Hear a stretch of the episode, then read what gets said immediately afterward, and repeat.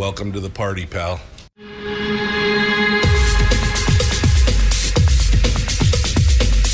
The, the Michael Dukes Show. The greed and the entitlement is astounding to me. What more could you want from a low budget radio program? This is a dumpster fire. That was just BS. It is time to get a new perspective. We know just what you need, and we've got just the cure. Open wide and prepare for a steaming hot cup of freedom. I just don't fathom it. The Michael Dukes Show, streaming live across the world. Live around the world on the internet at michaeldukeshow.com and across the state of Alaska on this your favorite radio station and or FM translator. Hello. Good morning. It it's Monday. Can you tell it's Monday? I mean, holy cow. It is uh well, I mean, first and foremost, I spent the whole weekend sick as a dog. Um, I don't know what happened, but man, like Friday night started feeling a little funky and dang, just dropped me right in the dirt for two days. Uh, Saturday was the worst. Yesterday was better. Today, even better still. But of course, then on top of it, GCI, that wonderful organization that provides us right now with our internet, um, decided to uh, poop the bed yesterday, and uh, it's still not working 100% right. So uh, I've been trying to, uh, I've been fighting to get the program uh, on the air uh, on the internet side for about 25 minutes this morning. So finally got everything rolling. We're on radio, which is always good. That's the best part, of course, doing the radio thing. Um, but uh, here we are, rocking and rolling, ready to go. Uh, and, uh, and, of course, this was the weekend that I was going to go out there and set up my Starlink um, to test. And uh, of course, I didn't. Uh, I didn't do it. I did not. I did not go out and test it uh, because I was um, unconscious and under the under the under the persuasion of uh, some serious decongestants and stuff like that. So, anyway, uh, welcome back to the program and thanks for coming in. It is the Monday edition of the Michael Duke Show. Excuse me, I will be muting myself several times this morning because I've got a rattly cough that you guys don't need to hear. All right.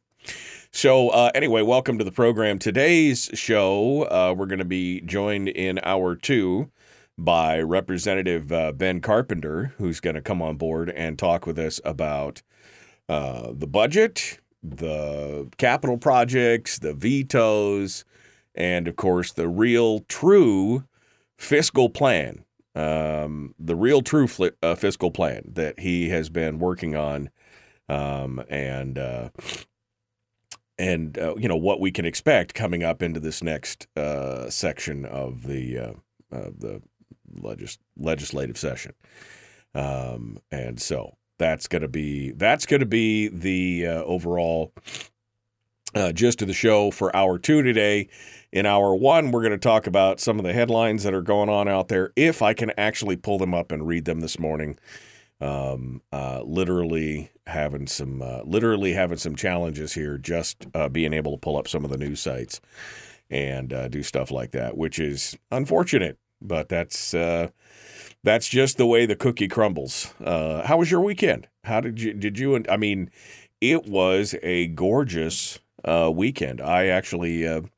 Went outside as feeling as crummy as I was. Went outside, sat on the porch, enjoyed a little bit of the straight vitamin D onto the old forehead and uh, felt pretty good about it. Excuse me. Uh, felt pretty good um, about it uh, overall. Uh, meanwhile, there are there's some some angsty stuff that uh, took place over the weekend, including all the stuff uh, that happened in Russia. Now, I don't know if you were, I mean, even I saw what happened.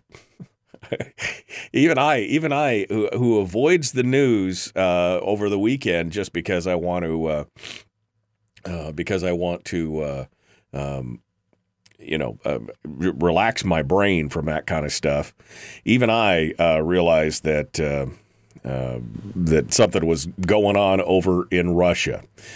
Uh, so, was it a coup? Was it an insurrection? Was it a um, wh- what was going on uh, with the Wagner Group, which is the uh, Wagner Group is the Russian uh, mercenary group that has been fighting for Vladimir Putin, um, and uh, they turn around and they started marching towards Moscow after apparently some of the Russian forces uh, started. Um, uh, shooting some of the Wagner forces. I mean, there's been all kinds of things going. I mean, this whole thing is just it. It's like a. I mean, if it wasn't for all the loss of life, this would be like a modern day soap opera. It's uh, pretty amazing.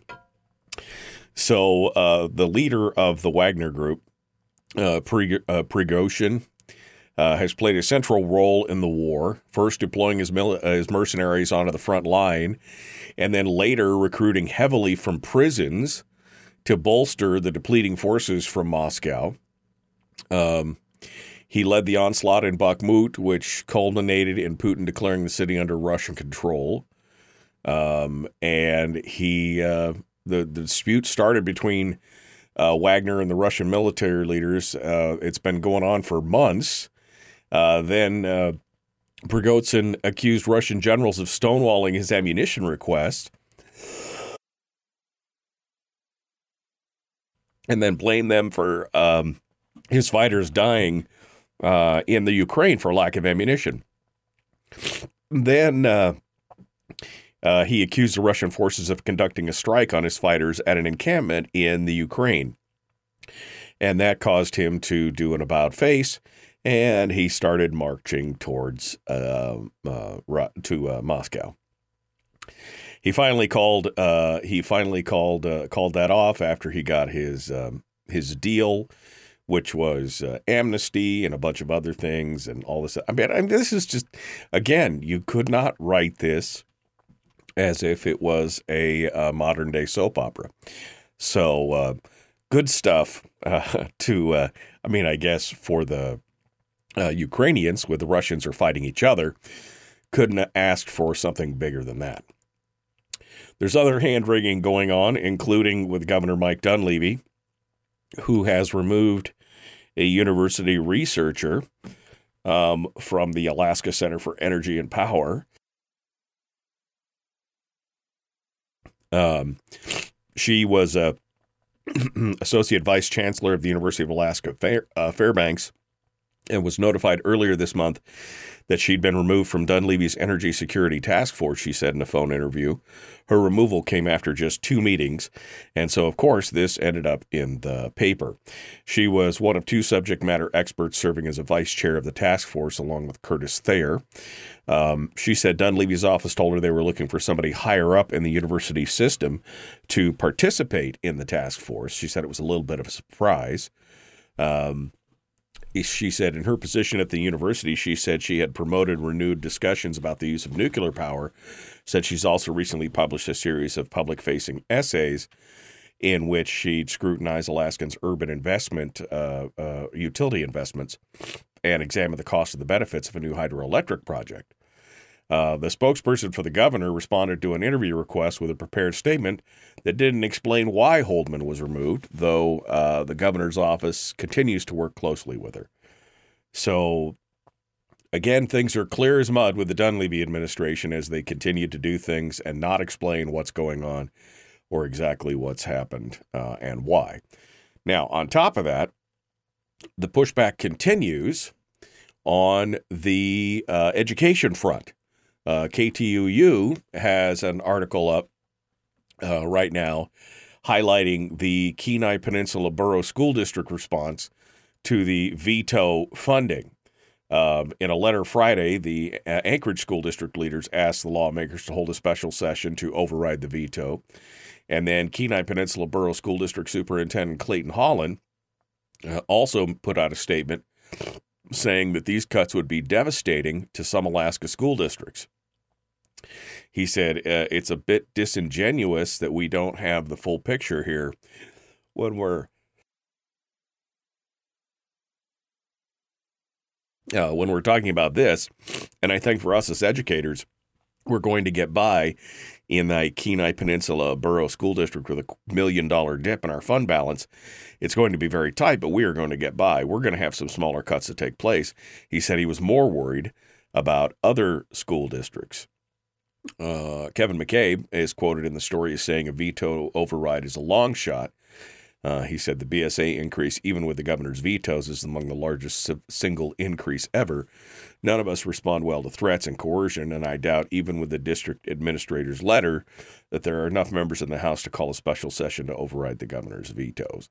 But of course, it's uh, it's here in the news, and they're going to pump it from every corner of the globe that this is uh, this is the the you know this is what's going on. Um, and I can see this now is going to be a continuing saga here for the next few I don't know weeks, months. They have until the uh, either call a special session or they have the fifth day of the next regular session to override the governor's vetoes and uh, do all that. All right. Well, I'm going to take a quick break and uh, um, I will be back with more. I haven't done this much talking the entire weekend, and it's triggering something in there. So I apologize. Uh, we're going to be back with more. We'll get some headlines. I suppose maybe we'll open the phone lines up as well. Uh, let you guys do some of the talking. Maybe that'll prevent me from coughing quite so much. And then we've got uh, Ben Carpenter coming up in hour two. All right, which reminds me, I got to send him a message. All right, here we go. The Michael Duke Show. Common sense, liberty based, free thinking radio. Like and share, like and follow, do all that kind of stuff. Come on out and see us on Facebook, YouTube, and Twitch. We'll be back with more right after this.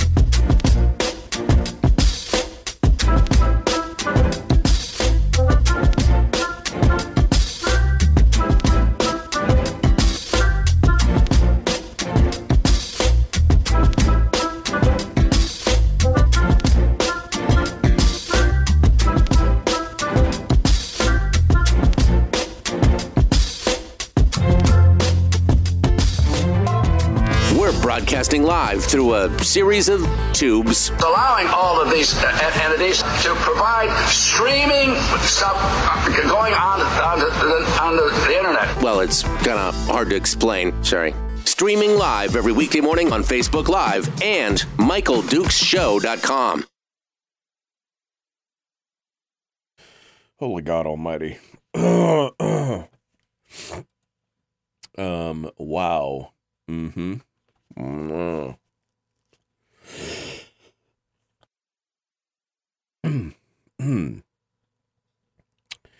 um. All right. Going back up here to see if you guys have talked about anything good. Um. Uh, I'm here. I kind of missed the old test pattern, says Bill. Brian.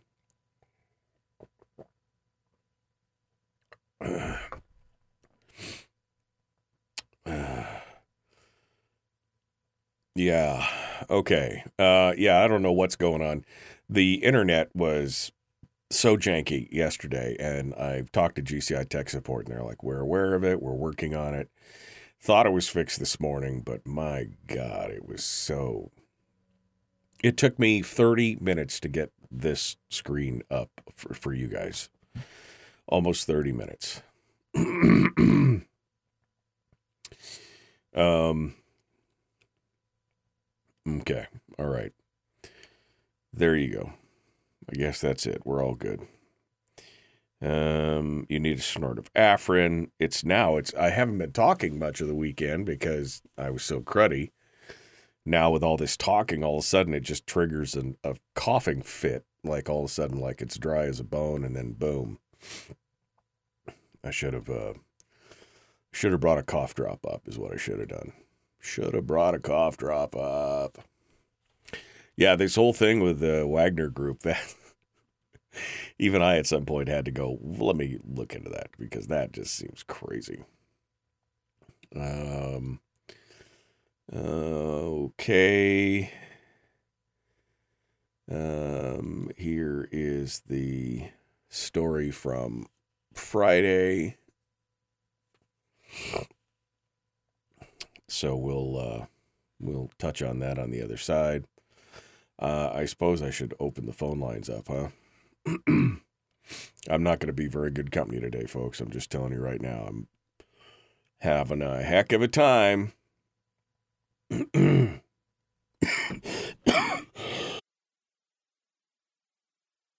it just comes up on me out of the blue. Okay. Yes.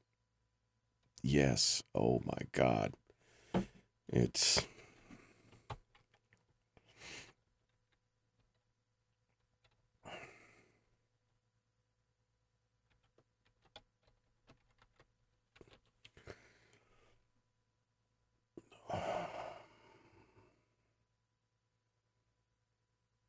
Okay.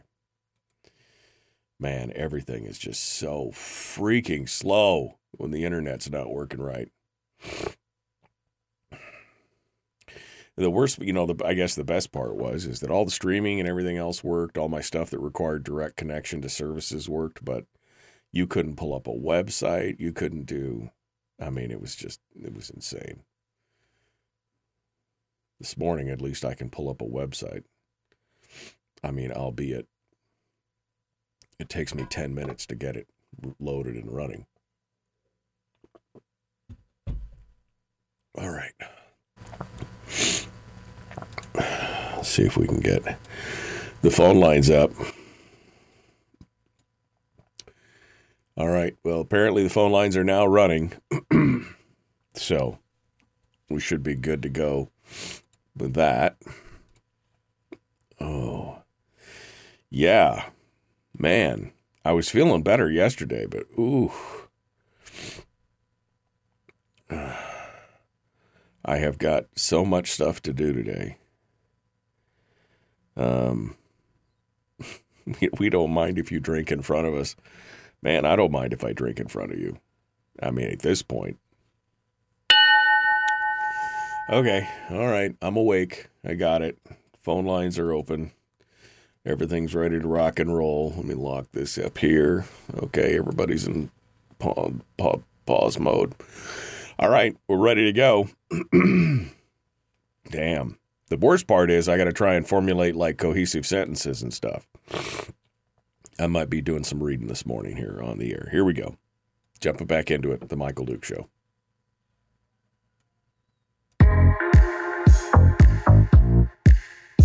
The Michael Duke Show. Not your daddy. Wait, sorry. Not your daddy? Ooh, not your daddy's talk radio. Huh. Whew. I was scared for a second. Thought we were going down. Here's Michael Dukes and the show.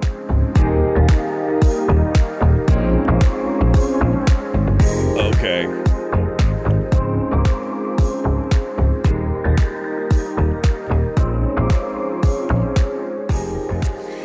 All right, we all ready? I mean, I'm as ready as I can be. Somebody recommended a hot toddy already this morning, and uh, I mean, I'm not opposed. I'm not opposed to that at all. Uh, welcome back to the program. It is the Michael Duke Show, and it is the Monday edition of the show. Uh, is this the perfect time to tell you that I'm going to be taking Friday off? Is this the perfect time to tell you that that I decided to because we're going to be uh, because I'm closing the radio stations for Monday and Tuesday the following week because of the Fourth of July weekend. Because Fourth of July following on a Tuesday, that I'm gonna was gonna take Monday off and Tuesday off.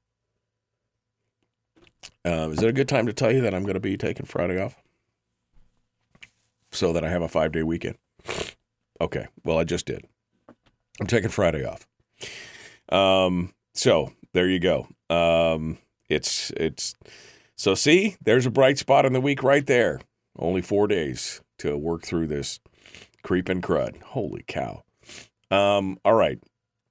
So we uh, where were we? Uh, we were talking about uh, oh, we were talking about the school districts and all the stories that are coming out about what a bad bad man Governor Dunleavy is because he didn't uh, he didn't do what the powers that be, i.e., the teachers' unions and the administrative uh, uh, pogues, wanted uh, him to do on the uh, school district stuff.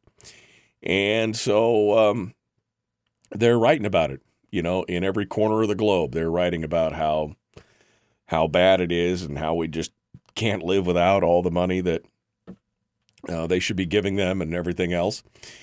And then the uh, Alaska Beacon um, basically said they did the numbers.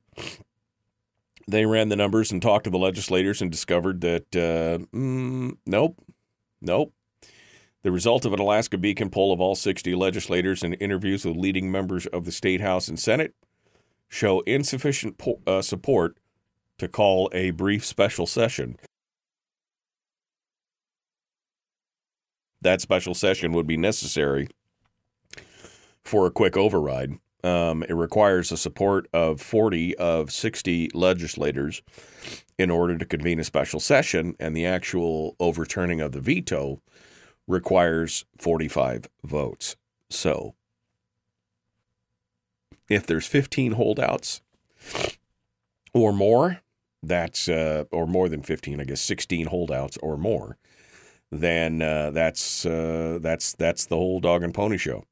Uh, Speaker of the House Kathy Tilton is quoted on Thursday uh, after polling members of her house. She said, "I don't see that there's enough number to get to two thirds, so therefore you obviously wouldn't get to three quarters." At the start of the week, Dunleavy, of course, vetoed that 87 million from the proposed temporary 175 million to boost the K-12 funding that had been sought by local administrators and education advocates. Well, of course, and all the the, the stuff and the things. Um, uh, without the with the veto, some school districts, including the one covering Alaska's capital uh, capital city, Juneau, needs to make immediate cuts. Other will use uh, savings to balance their budgets this year, but they'll need to make cuts next year. Um, so they. There are still those out there, though, who are backing an immediate special session, including Senate President Gary Stevens and the predominantly Democratic House Minority Caucus. Informal polling indicates between 21 and 26 legislators oppose an immediate special session. Not all legislators responded to the Beacon's informal poll, and Tilton declined to share the precise results of her uh, calls with legislators, but she said that it's not really close. Um, so we'll see. Uh, we'll see what happens here. Uh, ben Carpenter, who's going to be on here in the next hour, and other supported uh, supporters of the vetoes expressed a similar view in an op-ed published in the ADN that called on Dunleavy to call a special session later this year on a fiscal plan. Uh, Eastman said he's skeptical that there will be a special session, saying that the vetoes didn't go far enough. The $200 million vetoed from the budget is high by historical standards, but the fewest Dunleavy, uh, Dunleavy has signed since he took office in 2018. And I mean, well, yeah, it's high by historical standards. It's some of the highest budgets by historical standards, still, even with the vetoes. So again, a rising tide floats all boats. It's not that surprising that they are the historically largest vetoes that you've seen thus far, because again, some of the largest budgets that you've seen thus far. Oh man. Um, anyway, uh, I don't think the governor went far enough," said Kevin McCabe. This is the, this is the least amounts he's ever vetoed. We need to find a way to reduce agency operations and restore responsible fiscal management. Uh, is what he said. Uh, two members of the House majority, C.J. McCormick of Bethel and Neil Foster of Nome, said they support an override. But pretty much everybody else is uh, gone take a powder and they're gone for the rest of the summer. So there may be some kind of special session going on into uh, next into the fall, but I would not expect one before then. At this point, that's just that's my hot take on it. Which I mean, as you can tell, is an amazingly hot take. I mean, really snottily amazing hot take. Um, all right. Uh, I've opened up the phone lines because obviously I'm uh, having a little bit of a challenge here with the old uh, schnoz and the noggin. So feel free to give us a call and talk about whatever it is that you want to talk about.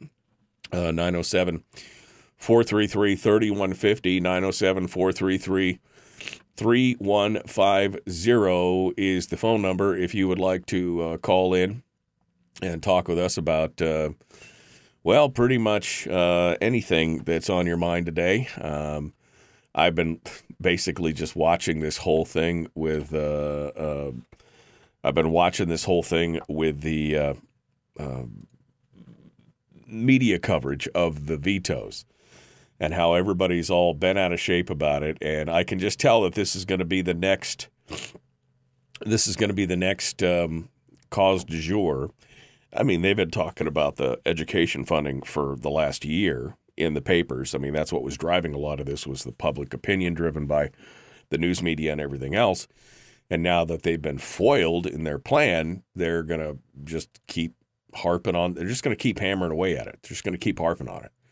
And so this is uh, what we can expect for the foreseeable future when it comes to uh, when it comes to uh, um, the the coverage of this. And, and this is going to be, I'm sure, going to be a number one issue coming back into the next session. Is going to be finalizing this education funding, everything that he, that everything you need, everything you need.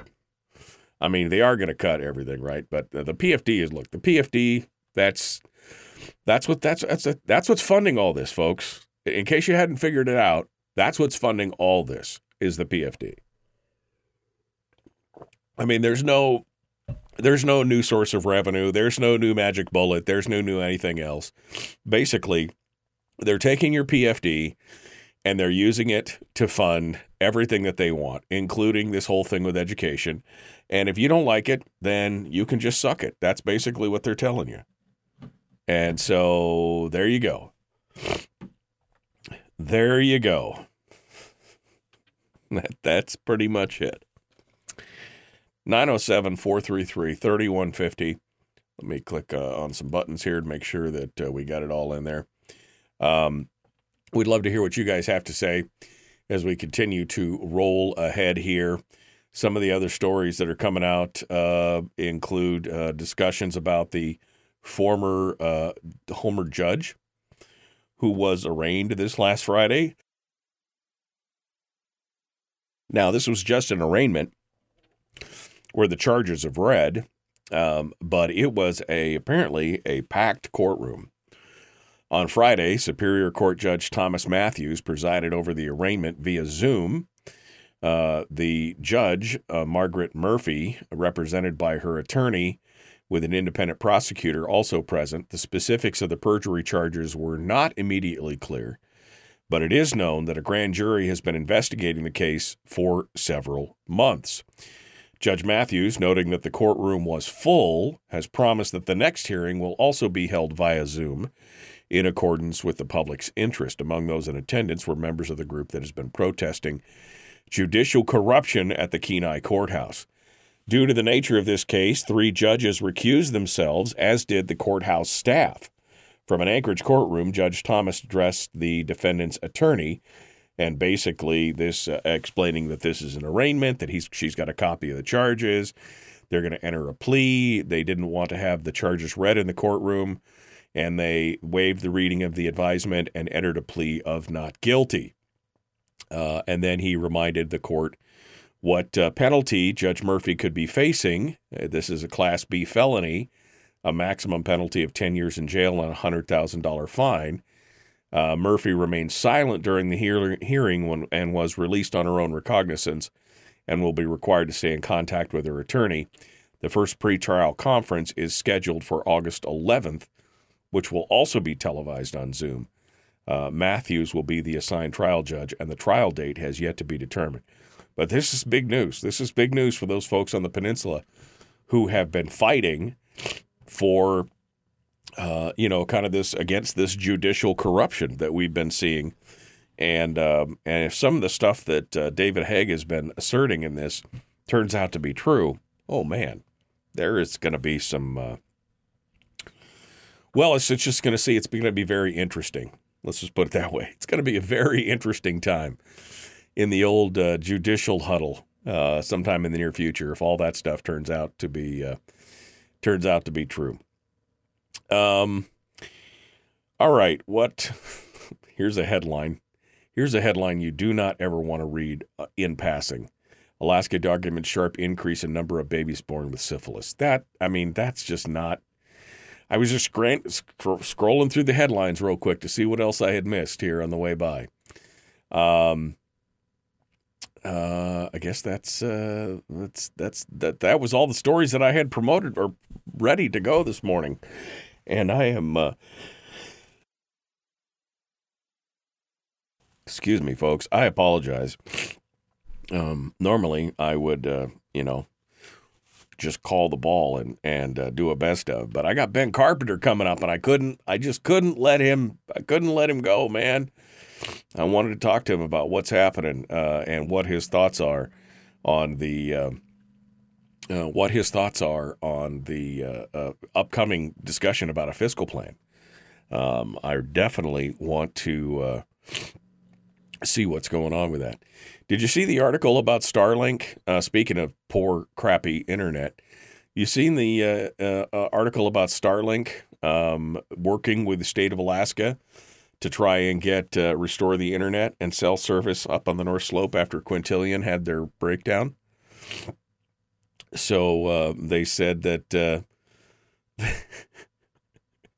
they uh, they are uh, that they're they're working with the state of Alaska right now, uh, ready to put things in. Um, while $100 million in taxpayer borrowing is appropriated for Alaska to build out fiber optic cable, Starlink um, have been developed largely without government subsidies, and Starlink is ready to go. The company has placed orders. Um, um, the company is getting orders rather from people all over the North Slope right now, and it looks like um, people are seeing the free market work, and I think that's a that's a fantastic job. They're seeing they're seeing what's available and they're willing to do it themselves. They're not waiting for the government to come in. So good for them and good for Starlink finding a need and filling a need. I think that's a good thing. All right, um, let's go over here. I got a call on hold, so let me take this call on hold before we go to break. I'll see if I can gut it through one more segment before we bring Ben Carpenter on here, and we'll let him do most of the talking in hour two. Let's go over to the phones. Good morning. Who's this? Where are you calling from? Yeah, good morning. This is Willie Keppel here in Quinhagak. Good morning, Willie. You look like you needed a little rescue. Holy cow, like you should be in bed. well, I mean, I feel a lot better than I did on Saturday, but I mean, I, I also was not talking a lot on Saturday, so it's the talking more than anything I think that's getting me. Well, you hit a couple of my favorite subjects this morning. One is uh, the veto, and the other one is Starlink and Western Alaska. I can tell you right now, whatever they're doing, they're they're trying. They've refunneled a bunch of Starlink or uh, or the GCI stuff is being rechanneled back around through the Bethel system, and it's really rough out here with GCI. You think you got a bad, this really a messed up zone. But even Starlink this morning um, was pretty it was on and off on and off in here before you came on I, I always wake up early and and I had it on I was having to mess with it quite a bit so whatever happened GCI is not the answer, and uh, I'm sticking with it. I'm, I'm, sticking with Starlink no matter what now. but anyway, what I was calling for before uh, Representative Carpenter comes on is my favorite subject right now is the veto. And when the governor vetoed 200 million, just a little over 200 million, I thought it was a brilliant move because, in essence, all he did was veto the same amount of money that the legislature went ahead and agreed to in the supplemental budget. You had 1.28.6 million in the operational budget and 71.8 million in the capital budget for a grand sum total in the in the supplemental of 200.4 million dollars. And in the governor's little four paragraph statement he put out with the budget, it was like, yeah, we're we're working our way towards physical responsibility and a path forward. We're just going to keep doing this. But what he what how I read that four paragraphs was, yeah, now all of a sudden I'm cool with the 2575. I'm just going to go ahead and okay your whole supplemental budget, which the way I look at supplemental budgets, it's fairy dust sprinkled through the year without any responsibility behind it for a whole lot of different stuff. Yes, there are Yeah. some emergencies, but for the most part, this is this is underfunding and they slam dunk it in and they count on having the votes when it hits the legislature to slide right through which um, house bill 39 the omnibus and 41 the the operating those two bills combined they slid right through.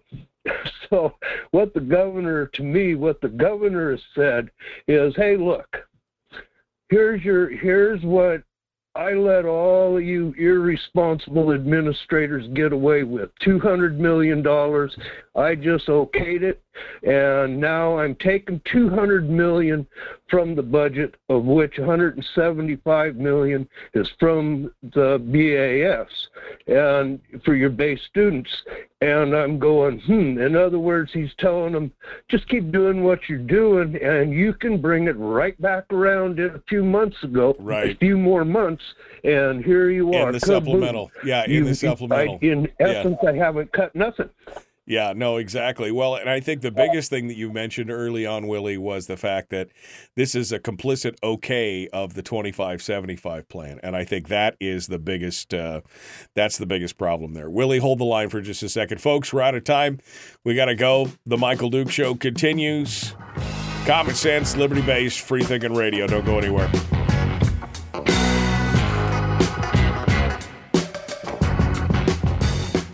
If you missed the show, you can listen to it on your time with Dukes on Demand. Oh, and it's free. Like America used to be. Streaming live every weekday morning on Facebook Live and MichaelDukesShow.com. Yeah, Willie's got a really good connection from Bethel this morning. He sounded real good. Uh, I mean, that's the thing, Willie. I mean, I think that was the big thing was that you you nailed it there. That's twenty five seventy five thing. That was just kind of an implicit. Okay, I agree with that.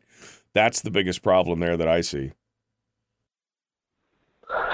Well, yeah, and I don't think we're going to get past that, but I agree. I I don't see uh, anywhere near the votes they need to go in and override something um, in, to override anything.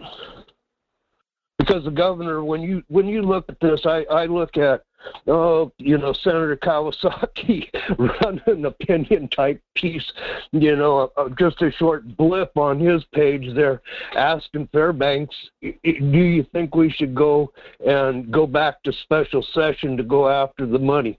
And of course, I mean, Fairbanks, his university district, well, that's like asking a handful of toddlers, you want another cookie?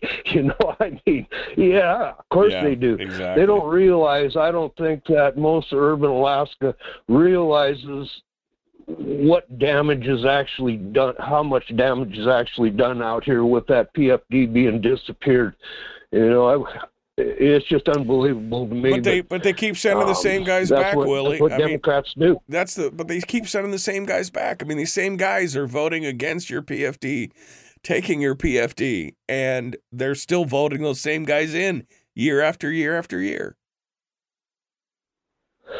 I I keep asking everybody in the village. You know, I mean, we're about as remote, pretty remote, you know. and uh, I keep asking them. I says, well. What's going to happen with the PFD? You guys all voted for Lyman. You, you know, you didn't vote for me right here in the village last year for my Senate seat. You know, when I run against Lyman, and they go, they're not going to take the PFD away. They're not going to. These people are living in disbelief out here because all they ever see is see or hear is public radio, of which, thank you very much, Governor, you cut a million bucks from public communist radio, is what I call it out here. And this is what they truly believe. They don't believe that the PFD is going to go away and that they're going to get taxed. And there's no people don't understand. You live in you live in urban Alaska. There's no radio stations that bring you news out in these villages. they just don't broadcast far enough. This is a huge friggin' area. Just the YK is this over the size of this, bigger than the state of Oregon. Just the YK Delta, with one antenna in the middle that doesn't reach very far. And Yeah. 57 villages. These people are are news starved for factuality, and and they're just so so raised on you got to be Democrat, you know, Republicans the enemy. Um, they don't get it when anybody tries to tell them the truth, but Right. they will when the PFD check starts showing. Yeah, exactly. Well, when they totally dry up, that'll be a that'll be a wake up call. But unfortunately, at that point, it'll be too late. All right. Well, Willie, thank you so much for calling in. I appreciate it. Well, I hope you get feeling better. Thank you, my friend. I'll talk to you soon. Um, all right, that's uh, Willie out in Quinhagak, um, part of the show for today. Ooh, let's um, let's get the next caller's name and where they're calling from, and we'll we'll we'll get them squared away. Who's this? Where are you calling from? Hey, Mike, Jeff from Homer, Hey, still in Maine. hey, Jeff. Um, How hold- are you? Good, my friend. Why don't you hold the line? I'll be right back to you here, and we'll let you uh, start off the next segment here. Um, with the uh, with the with the next uh, with the next deal. Goodness.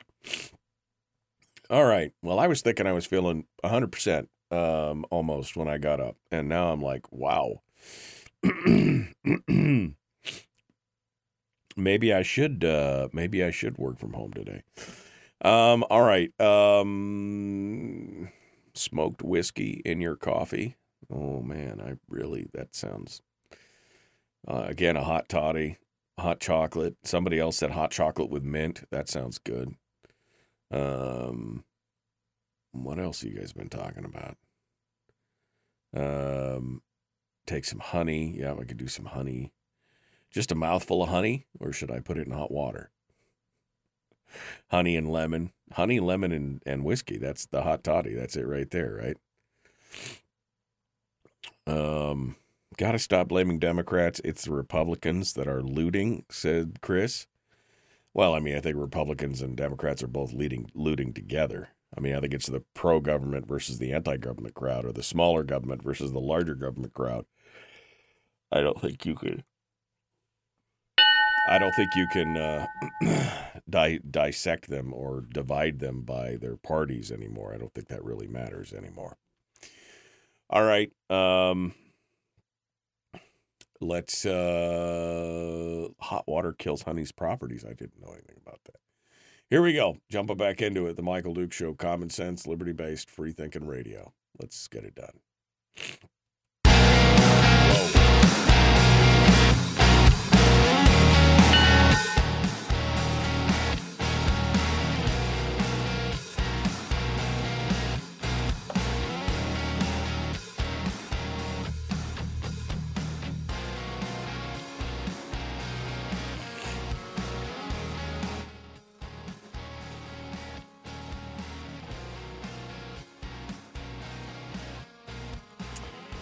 Okay. Okay, welcome back to the uh, program. Uh, it is the Michael Duke. That was quick and abrupt. Uh, the Michael Duke Show. Uh, last segment of the show here before the end of the hour. We got Ben Carpenter coming up in uh, hour two. Um,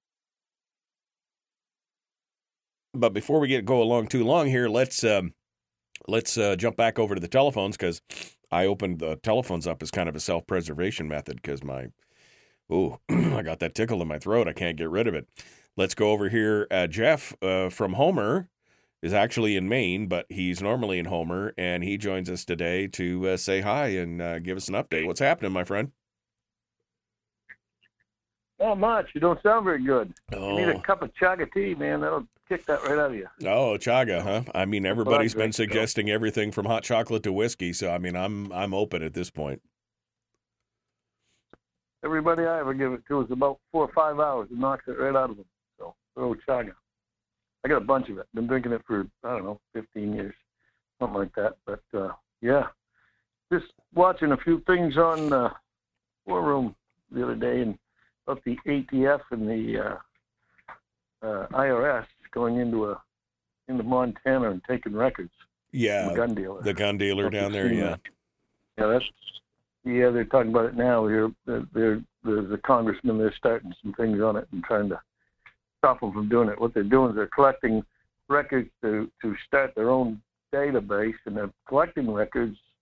According to this guy they just talked to, who was a, a senator in Montana, that they're not legally supposed to have the IRS, so that they can trip you up on if you said you weren't a felon or you weren't this or you weren't that, they can come arrest you. So that's a that's kind of a crazy thing, but uh, what what isn't crazy lately? So that's what I say. Yeah. But, no, that uh, that whole raid Yeah. was So uh, how's everything in Alaska? I mean, that that whole raid was an interesting Hello. thing. Uh, that whole raid was an interesting thing in Montana. Uh, I mean, the the fact that you've got IRS agents asking for forms, forty four seventy three forms, and things like that, which they really have no legal. I mean, that's mm-hmm. that's not that's not tax records. That's not a financial record.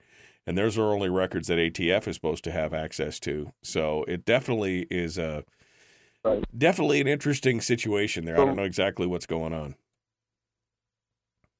the senator was saying that something Biden did to try to make it legal or says it's legal or whatever. They got a loophole so they could go do it. And they had one ATF guy there. And he was very polite and nice. And then he said the IRS agents were just terrible. But anyways, they had the guy on too, you know, what uh, they were showing that. And so they're just, they're just trying to weaponize somebody else.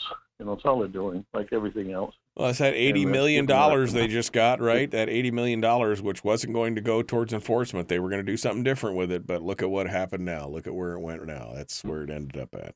Well, that's the way that's the way it's going. But uh, like I said, it's it's uh, it's going further back in the old swamp there. I think Obama's got quite a lot to do with it. I, you know, that's what he wished to do, and could of course Biden's been there for 40 years. You know, working on this, so they're they're doing what they can do while they can. But Right, hopefully, we get somebody different in there. You know, right. somebody that'll take care of things. And, and uh, same in Alaska, but they all want to spend money. They're they're on a big money spend, and it's they got to stop them. You know, somehow we got to stop these people from spending all this money because they're just making the economy worse and worse. Well, I mean, we've seen it slow down here, buildings and stuff. look, I've come to the conclusion, Jeff, that these people are never going to stop. I mean, that you know, they're just never going to stop. They can Oh, no. be faced with the reality that you can't spend more than you take in. That eventually it's going to go bad. I mean, they've got history as a guide and everything else. But I don't think that they'll ever turn. The, I think it'll always. I think they always think that it will happen to someone else. I think that's what their thought is. Well, the, the one thing I know, people ask me all the time, they say, why do they do this every time? Why when the Democrats get in, they spend all this money? I said, well, number one, they want inflation. Okay, Well, it's not just the got something that's Democrats. It's not just. ten dollars and you're paying a dollar. It's not just the Democrats, though, Jeff. It's the Re- Republicans are just as spendthrifty as the and as the Democrats. right, right, and, and what they do is if they cause inflation, they're getting three dollars on it, so they're getting more money. You know, that's why they stand up and say, "Well, it's all paid for." Yeah, out of your pocket. You know, and and it's it's an age old thing. You know, and then they don't tell you.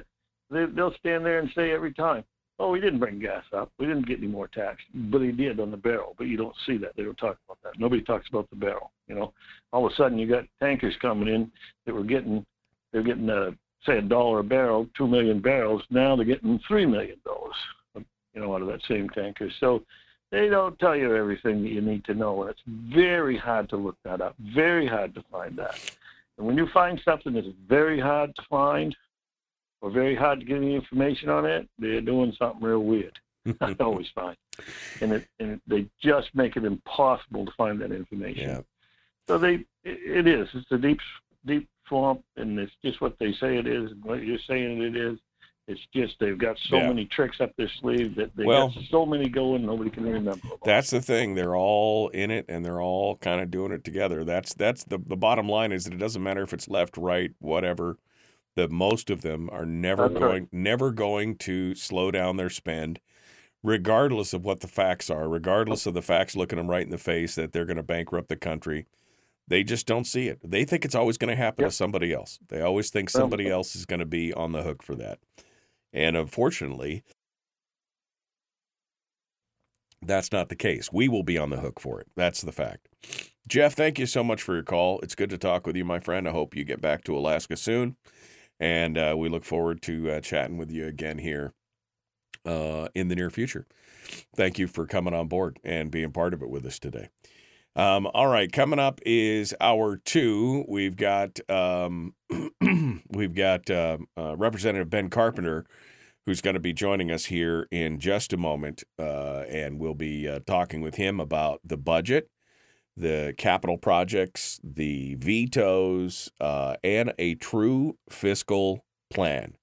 And so, hopefully, um, we're going to let him we're going to let him kind of run the show for the next hour. I mean, I'll be asking some questions, but then I'll be able to hush my yap so that I'm not uh, coughing all over you guys, and it will be a uh, it will be a, a a good discussion. It's been one I've been waiting for um, ever since uh, ever since the governor's vetoes, because uh, you know, again, that implicit agreement, that implicit acknowledgement from the governor that well, apparently the twenty five seventy five uh, is okay. See, I think he should have vetoed the portion of that so that it was 50-50 whether we got it or not. He can't he can't increase it, right? He couldn't increase the budget. He couldn't put the money into the dividend.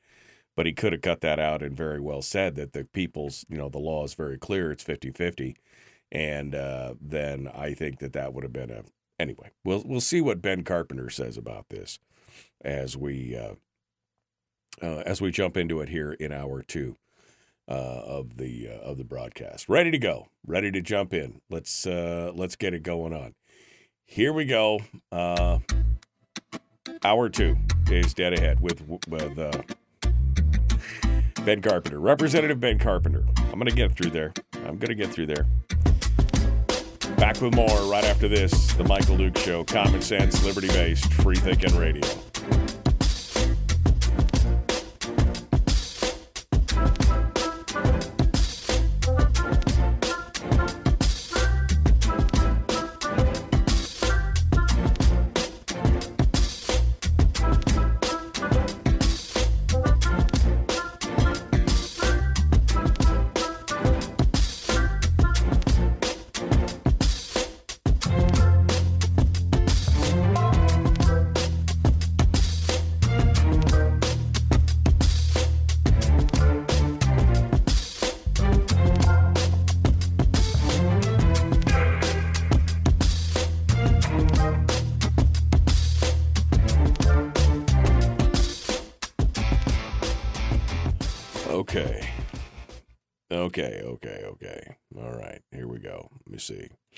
See uh, Representative uh, Carpenter is uh, in the green room. We're ready to go.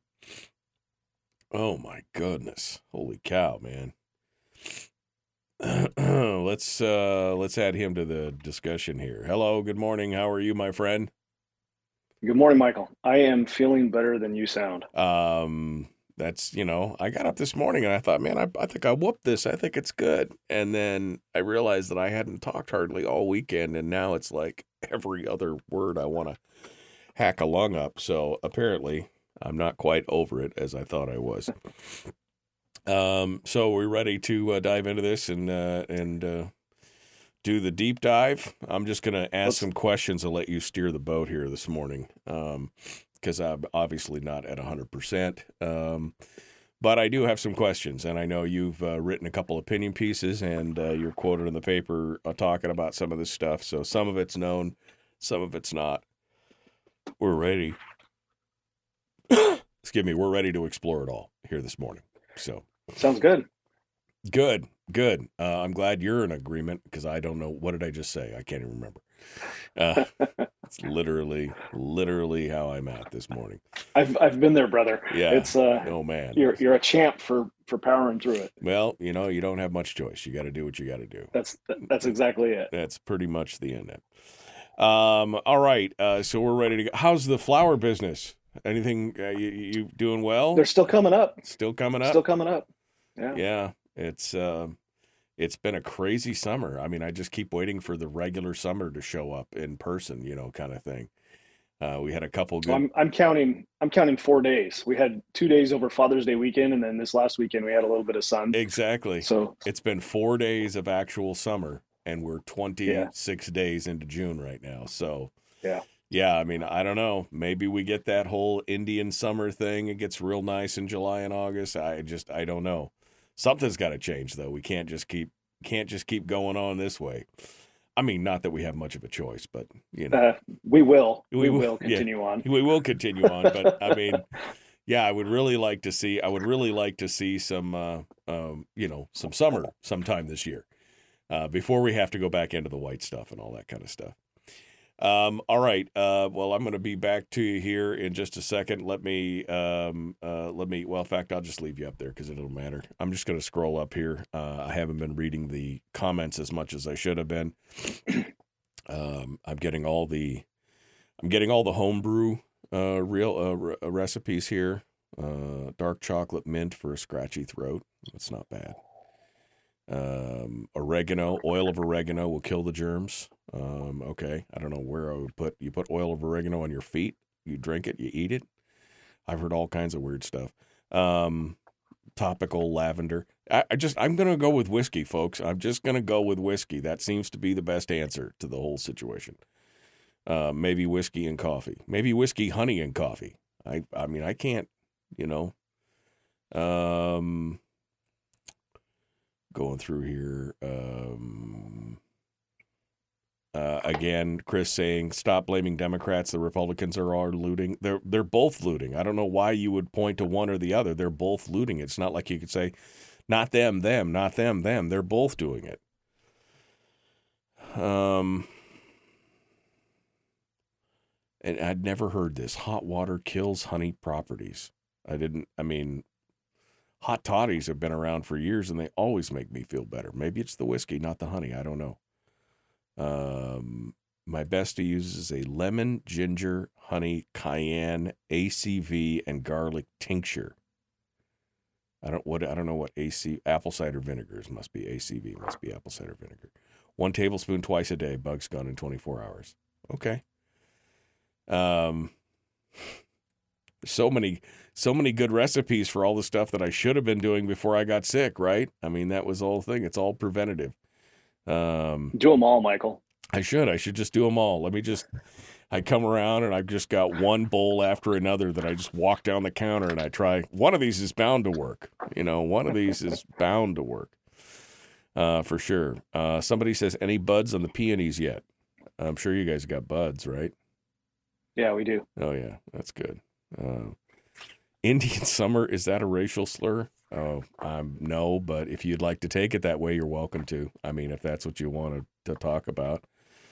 Um, let's see. Uh, everyone just wants you to feel better. Oh, I'm not complaining, Cindy. I just think it's interesting that there are so many different, you know, choices, so many different remedies for all the different things that ails you. Um, there's a whole bunch of different stuff in there. So, um, I'm definitely not complaining. Definitely not complaining. But uh, I mean, I I probably could just line them all up and take them all and probably feel better. I used chopped onion. What? I used chopped onion cover with honey, and it makes a nice juice. Chopped onion and cover it with honey and makes a nice an onion honey juice. I like onion. But I don't know. That would be weird. I mean, you know, I'll try anything once. That's what they say. Can I'll you try- saute them first? yeah, I mean that's the thing. I could saute. Can I saute them in honey? I mean, will they be caramelized then? It'd be caramelized onion. All right. Sounds like complaining to me. Shut up, Harold. Just shut up. That's all I'm saying. And today, that's all I have to say about it. So, um, all right, we're um, coming up on it. We're going to start get started here with Ben Carpenter and uh, we're going to kick things off for hour two. So I got to do the big splash screen. So uh, hold on, Ben. We'll be right back to you. The Michael Duke Show, common sense, liberty based, free thinking radio. Like and share, like and follow, do all the stuff, and uh, we'll be back in just a moment.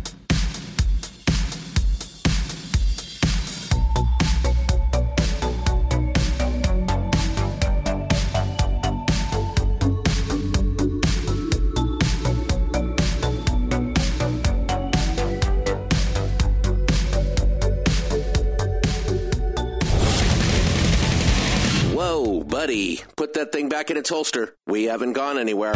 I don't understand. Check out the MichaelDukesShow.com for information on how to get access to the podcast. Welcome to the party, pal.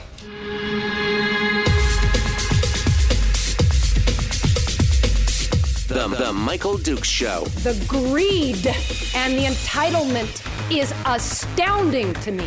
What more could you want from a low budget radio program? This is a dumpster fire. That was just BS. It is time to get a new perspective. We know just what you need, and we've got just the cure. Open wide and prepare for a steaming hot cup of freedom. I just don't fathom it. The Michael Dukes Show, streaming live across the world. Yep, across the world on the internet at michaeldukeshow.com and across the state of Alaska on this your favorite radio station and or FM translator. Hello and welcome back to hour two of the big radio show. As you can tell, I had a fantastic weekend. Um, it was uh, full of um, hmm, it was full of toilet tissue paper, not toilet paper, tissue paper, and uh, Sudafed and some other stuff. But I'm here. We're we're rocking. We're rolling. It's hour two, and thank the Lord I planned ahead and brought a guest because I don't know as I could carry another hour of this talking on by myself. And uh, besides, I really wanted to know what was going on here with our next guest. Representative Ben Carpenter joins us this morning to take a look at uh, what's going on in the state. Uh, we haven't had a chance to talk since the budget was passed, or with, with since the budget was vetoed. Uh, we talked between then and then, you know what I mean. Uh, but we're going to talk about the vetoes. We're going to talk about the capital projects. We're going to talk about a true fiscal plan. Representative Ben Carpenter joins us this morning. Good morning, my friend. How are you? Good morning, sir. I'm doing very well. Sorry to hear you're feeling bad. That's uh, that's a bummer. Hey, you know, it's life is tough in the tundra. We can't all be, you know, can't it all be rainbows and ponies all the time. Um, all right, Ben. Well, let's let's get let's let's let's dive into this. Um, I guess we'll talk about the glaring elephant in the room. And somebody sent, um, where's my phone? Somebody sent me an interesting commentary uh, over the weekend on this because I've been I was talking about it and the way that the um, the way that the uh, ADN had put it out initially was this idea that well the only cuts that were done uh, were to people who voted against the budget and I thought well that's interesting um, and um, I anyway you were one of the you were one of the, the capital budget cuts that came in into the into the uh, vetoes and you know there was no re- there was no reason given. The governor's office has been very mum about everything that they've been doing. They've been very I don't want to say secretive, but they just have not been communicating with anybody uh, with any reasoning for many of the things that they're doing.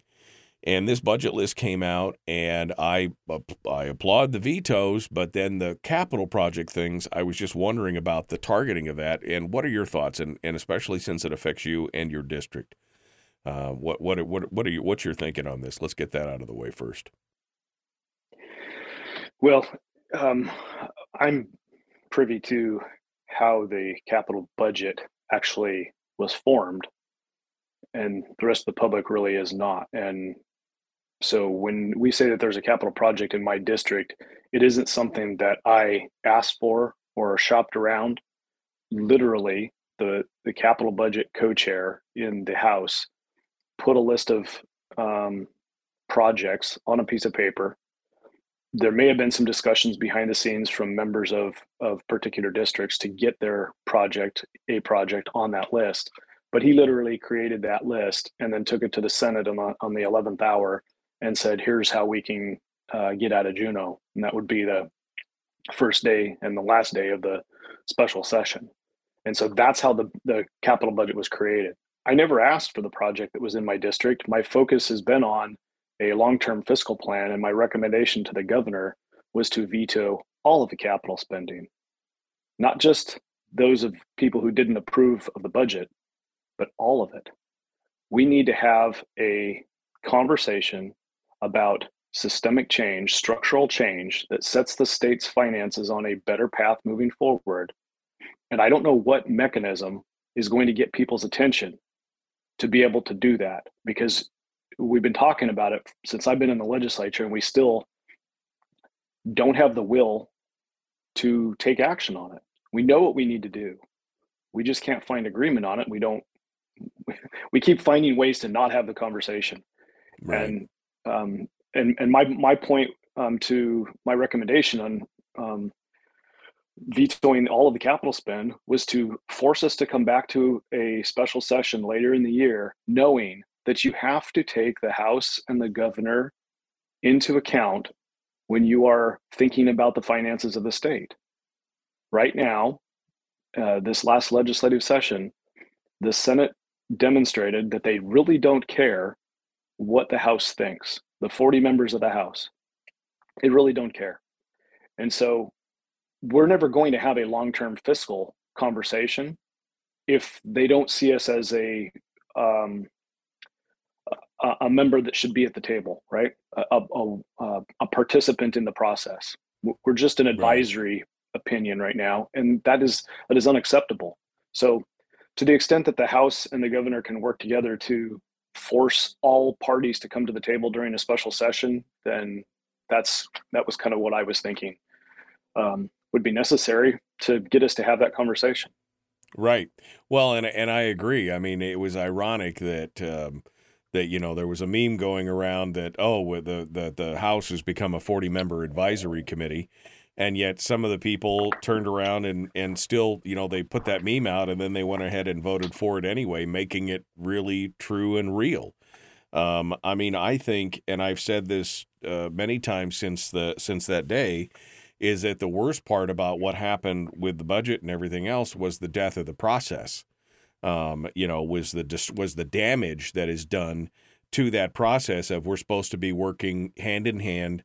You know, you get one budget, we get the other, then we swap, and then we work it out, and all that kind of stuff. But basically, they legitimized by you know, basically negotiating with terrorists. They legitimized that practice, and now it's become a whole this could become the way, right? This is the way. This is the way things are going to be done here in the future. I think that's a very dangerous precedent to set. What do you think? Well, that it this is the only thing that we have left. When we have a structural problem, the only solution is to is to be creative about how to to get to the end of the budget that we're constitutionally required to to um, pass. There isn't there isn't another way because our structure doesn't allow it right? And i guess I'm, I'm saying structure and i'm not sure that everybody fully understands what what i mean when i say structure right? So we've got a demand for spending that is heavily influenced by uh, government lobby and private business and nonprofits and they're they're influencing the decisions that get made in the legislature to spend basically three sources of, of revenue your federal dollars, your permanent fund earnings, and a, a uh, diminishing return of oil revenue. And especially when oil prices are low, like they are now, that's that's the third um, third highest source of revenue behind federal dollars and permanent fund earnings. And so all of the other taxes that we pay, like your um, fuel motor fuel tax and fish tax and all of the other um, user taxes that we pay, user fees, they don't amount to a, a significant amount uh, to the state budget, uh, the revenue to the state budget. So structurally, we have a demand for spending from your institutions and your your nonprofits and your for-profit businesses that rely upon grants and other things, and you've got three sources of revenue. And when the demand for spending and those three sources of revenue don't line up, you, you've got a structural problem right? It's the same structural problem that every other state would have, but most other states or all other states in the nation have got a, a tax versus spending conversation. Well, we're we're an anomaly where we don't have a tax versus spend conversation. We've got a permanent fund earnings versus spend conversation going on. And so the demand for spending and the increase in the budget, right? Since since I came into the legislature in, in 2019, our agency operations, this is the bureaucracy of state government, has grown 11%. Okay, so that growth through programmatic and other other policy calls and, and decisions that we make every year, um, that that growth is going to demand additional spending if we don't find reductions elsewhere to, to match that. Okay. that's going to consume the only available source of revenue that we have, which is the permanent fund earnings. If we have a, a year where there's a high oil um, price of oil like there was last year, well, you see what happens. We, we consume it all. You'd have maybe have a higher dividend, a larger dividend that year, but the state agency is still the agency operations is still going to consume it and it's still going to grow. So the structural problem is that if oil prices are low, then the only other source of revenue that you can go to is the permanent fund earnings. And as long as oil prices stay low, then government is going to grow and consume the permanent fund earnings. You don't have another source of revenue to go to. Even if we put a spending limit in place, a spending limit, a fun, uh, an actual functioning spending limit, is going to allow the growth growth of government.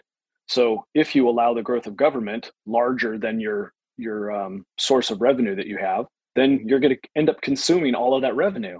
That's what happened with the um, the the uh, spending limit when it left uh, Ways and Means this year and went to House Finance. They right. adjusted the budget or right. adjusted the spending limit, and it would have allowed us to just spend all the rest of our earnings. Right. So, so the the point I'm getting at is, unless we address this the structural problem that we have, which is um, where our money is coming from, then we are going to have we're going to have to rely on um, tactics and strategies in the legislature to get to the end result, which is a budget. And if that means um, things that we would not otherwise do, like hold a budget until the very end and just pass it over and there's no discussion, right? There's, there's a statutory requirement for the people to be able to see the capital budget and, and comment on the capital budget. Right. That never happened.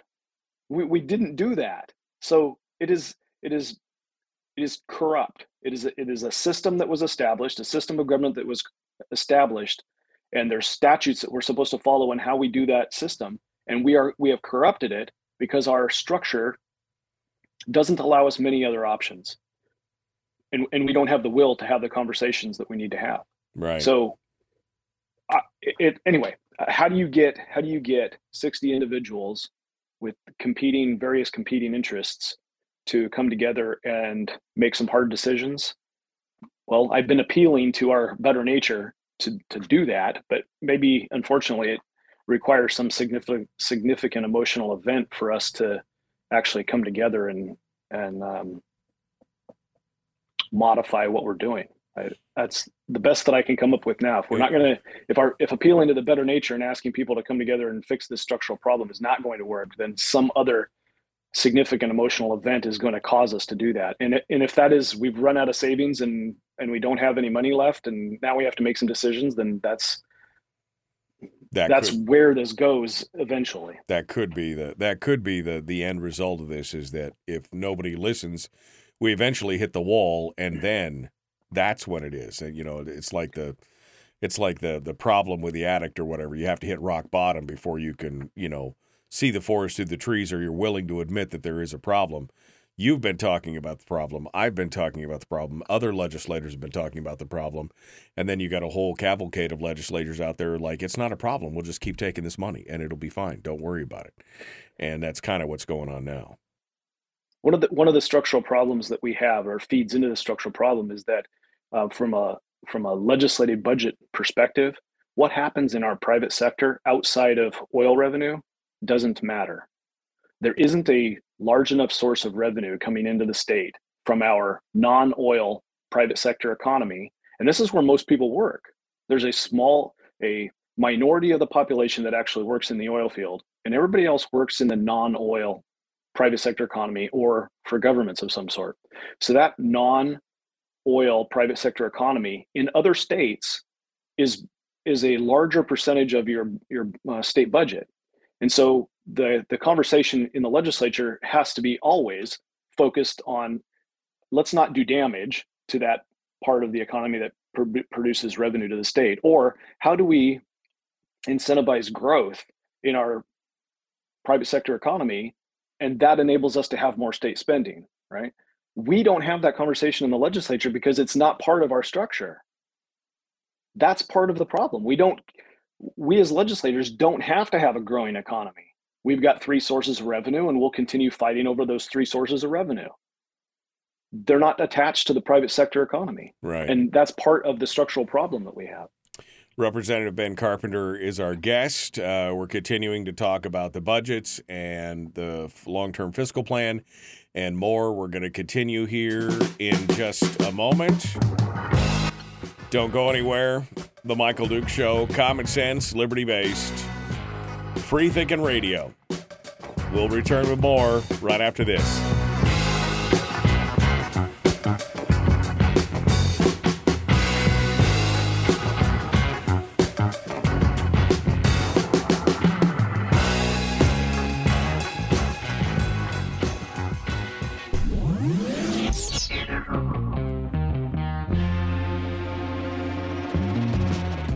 Running on 100% pure beard power. Oh, also some coffee. We dip our beard in coffee. Ha, nice beard. The Michael Duke Show.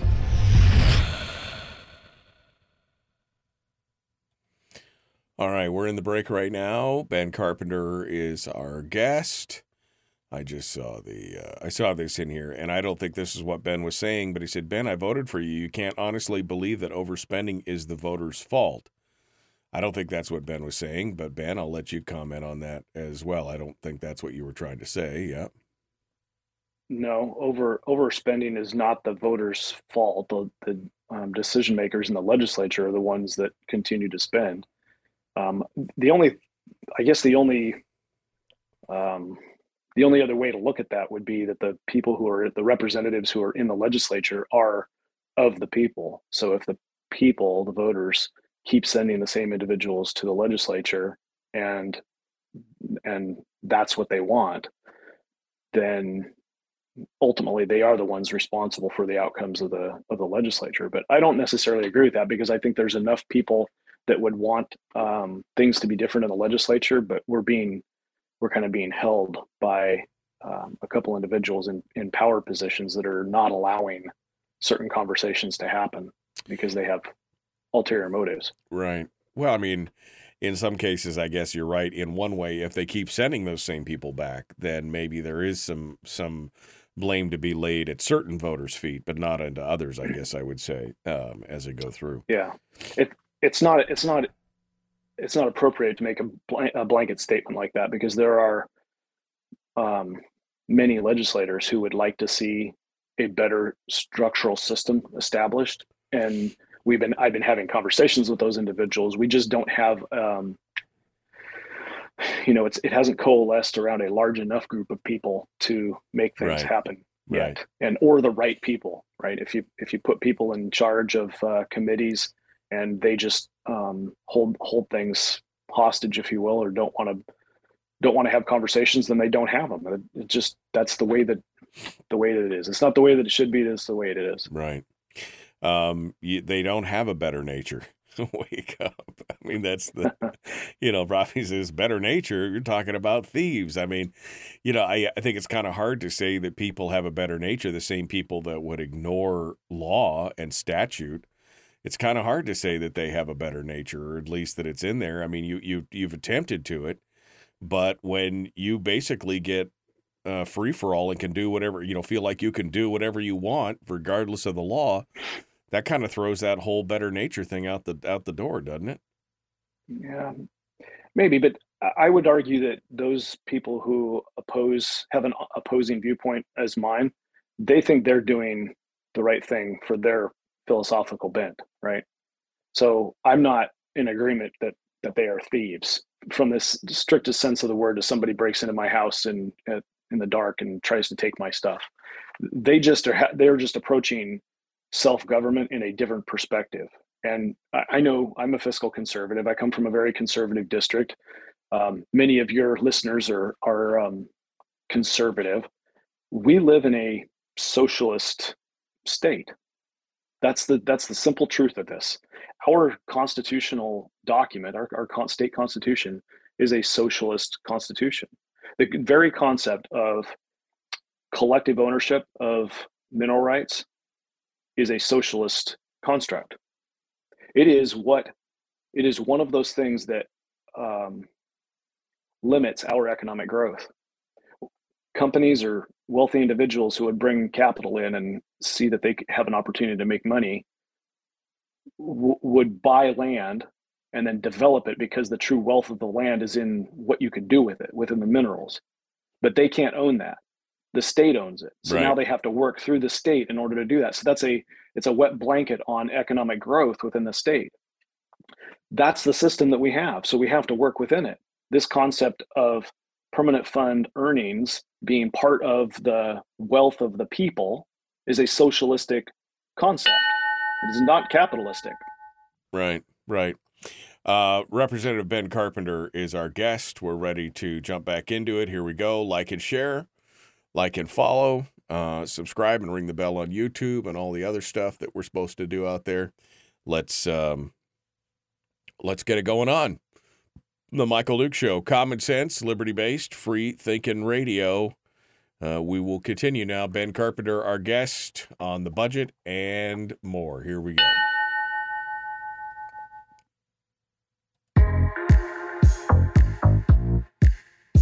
The Michael Duke Show. Not your daddy. Wait, sorry. Not your daddy? Ooh, not your daddy's talk radio. Huh. Whew. I was scared for a second. Thought we were going down. Here's Michael Dukes and the show.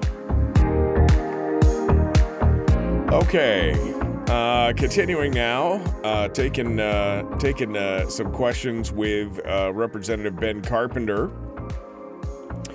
who is the chair of the House Ways and Means Committee uh, and one of the leading stalwarts for a full fiscal plan. Uh, in reading the governor's proclamation with the vetoes, uh, Ben, uh, he talked about how this was fiscally responsible um, and everything else. And I, I mean, I just got to say that acquiescing to the 75 25, 25 75 crowd didn't seem like that was fiscally responsible. I mean, you know, we talked about the the the the damage to the process by holding the budget back to the last minute and all that other kind of stuff, but the one thing we didn't talk about was that 75 25 this basically acquiesced to that and uh, you know was a complicit kind of admission that this is the way things are going to go forward. I don't think that's a fiscal plan. Do you? Well, no, I don't think it's a fiscal plan, but if we're if we're really getting stuck on the word responsible, then there's a little I guess my perspective would be a little bit different. Um, I don't we recognize that the the process has been corrupted this legislature. Whether we're having a conversation at, at day one of a special session or day 29 of a special session, that process is still going to be corrupted. So uh, I, I'm in agreement with people who who think that the end of the process or the end of the special session, we're not going to get a better outcome. That's that's a fact unless we have a change in how we're how we're approaching the the fiscal plan, right? Change of the structure. So um, if we're just going to continue down the same path, then eliminating further damage is a responsible thing to do. So I don't know whether that's what the governor was meaning when he says this is the responsible. It's, it's like this is as responsible as we can be right now. that's different than this is a responsible budget. And I would just argue that it this is as responsible as we can be is probably a more appropriate thing to say about the outcome of the of the budget. It it isn't what we should have done. It isn't um, keeping with any sort of a long term fiscal plan other than using the permanent fund earnings to fund government, Right, and that's that's not responsible. Right. But that- given given the makeup of the legislature and where we're at, that was the most responsible thing that we could do is to get a budget through.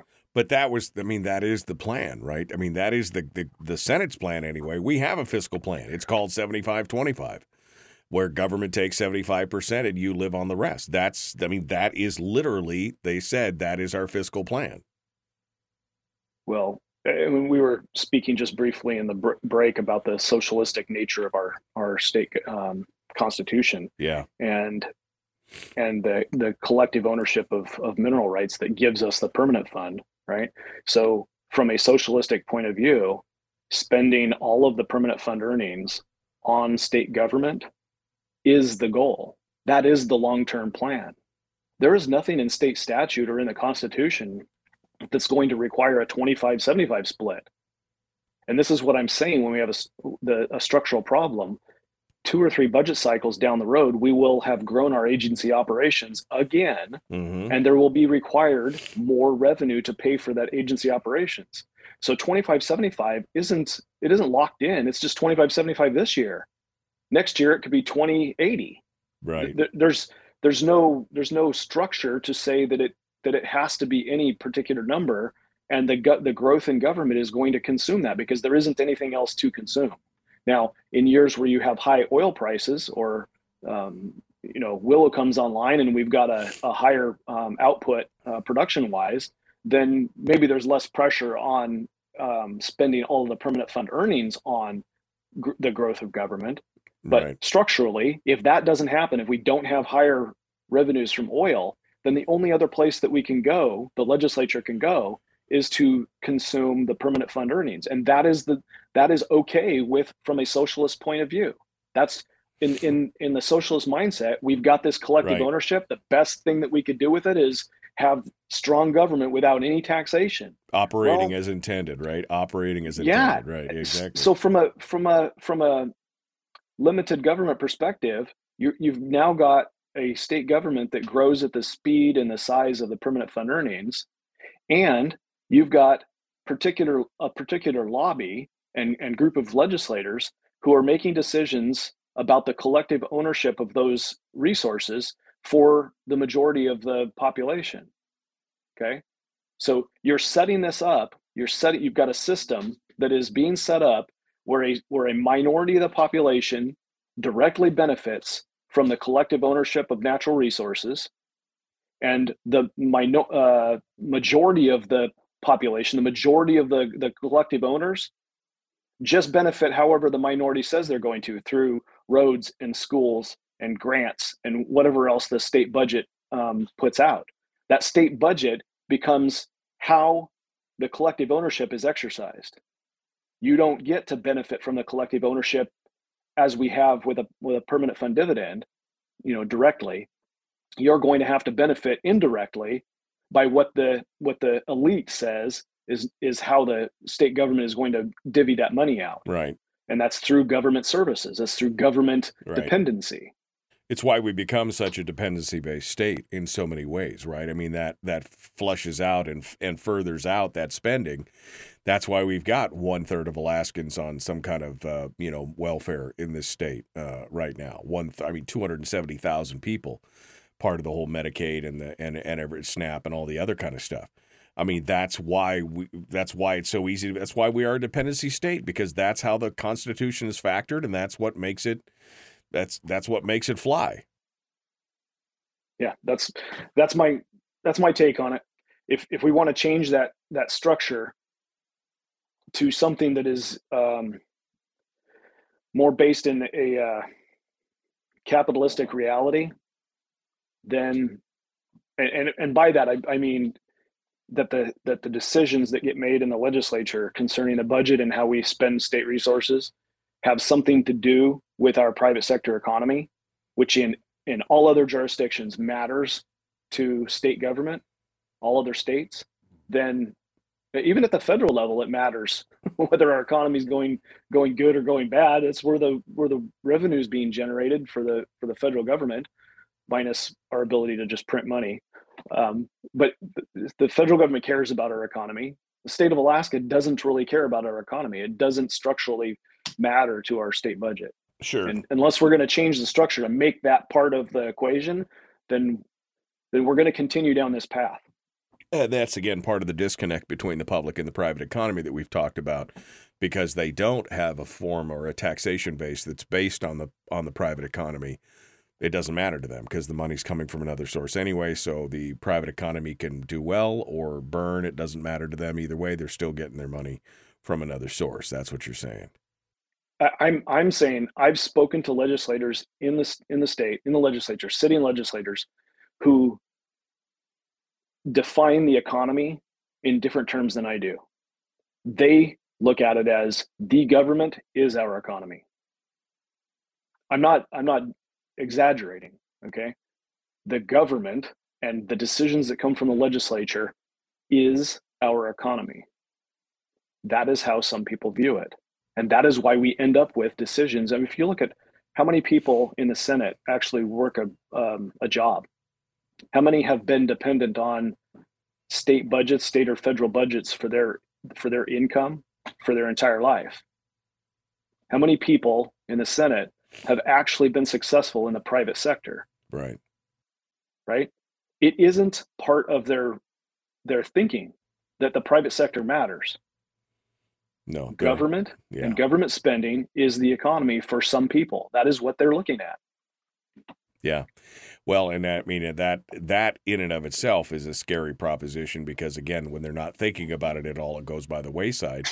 And because I mean, we're not like other states where there has to be that conversation because we don't have to have it. They are never brought to the light of day. They're never brought up to brought up short and said, "Well, wait, you can't just ignore one and you know you can't just focus on one and ignore the other. You've got to do both." And unfortunately, you've got a bunch of folks in the legislature right now who are kind of of that mindset.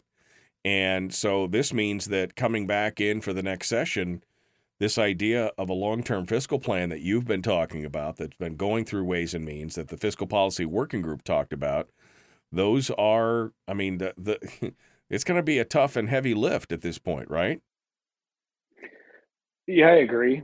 Um, I guess I, I would use an example. Um, earlier, early in the session, we passed a resolution in support of the Willow Project, and I say we. It was near unanimous from our legislature, and that's including um, more left-leaning legislators who maybe wouldn't otherwise support um, oil industry. Right?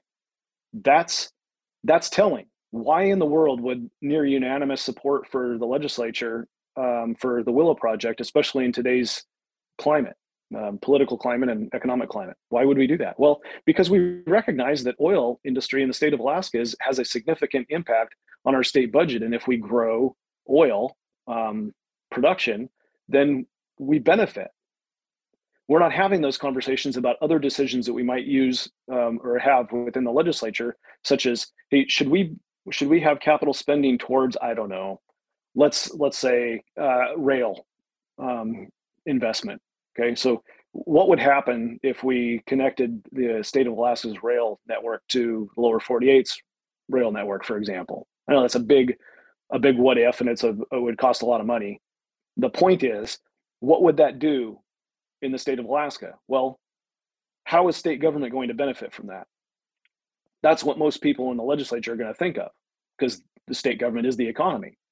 But the better question we would be asked should be asking is how would our economic engine, how is our private sector economy going to benefit from having an alternative uh, transportation means than what we currently have now? Right. Would would that have a lowering of uh, costs to uh, goods and services? Would we have a a another way to get um, goods out of the state of Alaska if we were producing raw materials and, and needed them to go somewhere, or or you know maybe we're able to turn the raw materials into a widget or something, and now we've got a, an alternative means of getting it out of the state of Alaska. Would that benefit our private sector economy? Those are conversations that don't really happen in the legislature because growth in the private sector economy doesn't matter Right. to our our our budget conversation. Right. And uh, we are completely divorced from it. And so things like that, which may have been taken care of years ago, have never gotten around to it because it doesn't matter what the private economy does. As long as oil flows and the permanent fund is there, they have a whole nother they have a whole nother choice. Um, all right, we're going to um, we're going to take one more quick break, and then when we come back, we'll finish things up with Representative Ben Carpenter, um, and uh, I'll kind of let him have uh, his head here on the next uh, other side of this break. We're going to come back and say, you know, how do we how do we change these things that we just spent the last 40 minutes going over and and deducing and and pointing out? How do we fix this? What is it going to take? We're going to have to see uh, see what he says. The Michael Duke Show continues. Common sense, liberty based, free thinking radio. We return with more right after this.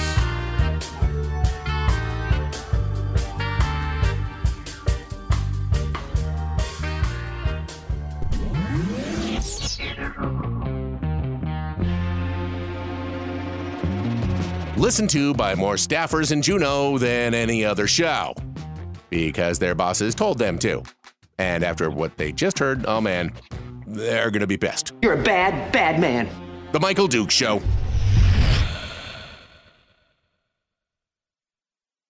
Okay, um, in the break right now, Ben Carpenter, our guest. Um, yeah, I mean, no, yes, you're right. Uh, 67% raise. I mean, Ben was, uh, I'm sure Ben was not in favor of that. There were many legislators that were not in favor of that. But the powers that be, especially on the Senate side, were definitely in favor of that. They were looking to pad out their uh, their final years in the legislature here before they go off because they're they're in the tier one system. So I mean, it's it's going to happen. Um, but uh, that was that was the Senate president's first request priority, yeah, on like day one or day two when we sat down and we're eating lunch together, and the speaker was sitting next to me, and we were in the in the law lounge, and that was like the first request. Hey, what do you what do you uh, what are your feelings on a on a pay raise? We're like, yeah, uh, that's probably not going to go over very well in our caucus. Yeah, exactly. I mean, that was, uh, that was a little bit of a lead balloon, but they got it across the finish line, and uh, you know they're they're happy to do it. Uh, talk about tone deafness. Sixty-seven percent pay raise, while the rest of the state is, you know, let them eat cake. Um, definitely uh, a, a problem uh, there for sure. Um, all right, let me go back up here to see what. Um, uh, um, just think of the savings that could be had if you eliminated the House of Rep- if they eliminated the House of Representatives. I mean, right? Because you're just uh, because you're just an advisory body now. I mean, what do you think's going to happen, Ben, as we come back to this session? I mean, do you guys have to resort to the same kind of tactics that the Senate does? I mean, is this a game of chicken to the last minute of the legislative session where you hold the budget until you know they send it back to you? Or i mean do you guys just stare at each other across the aisle with the last few minutes of the session winding down because nobody trusts anybody anymore and that nobody's willing to pass the budgets back and forth? I have described the legislature as uh, junior high meets the tv show survivor and i don't see how that changes in the next legislature i think what happened this year this this uh, past legislative session um, continues right into the next legislative session unless unless there's some willingness of the Senate to come together and and um, you know basically apologize for the way things went, the way for their actions, and um, commit to a different direction. You know, having a serious conversation about that. I don't I don't see anything changing. But why? Um, I don't want I don't want to be party to um, uh, acting in the same way that others have acted, that is continuing to corrupt the system, um, I don't know that there's an alternative. You know, I, I, said earlier, if we're not going to, you know, be rational about this and, and appealing to better natures, right? If we can't appeal to the better nature, then we are having to operate in a corrupt system, a corrupt environment, and you you have to do the best that you can um, with you know wherever your moral compass is and operating in that environment.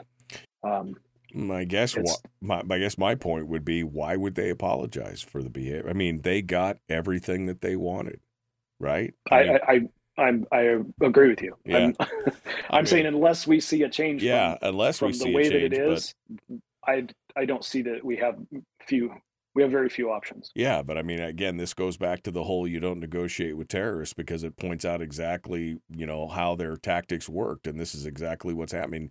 Why should they apologize? Because they got every single thing that they wanted.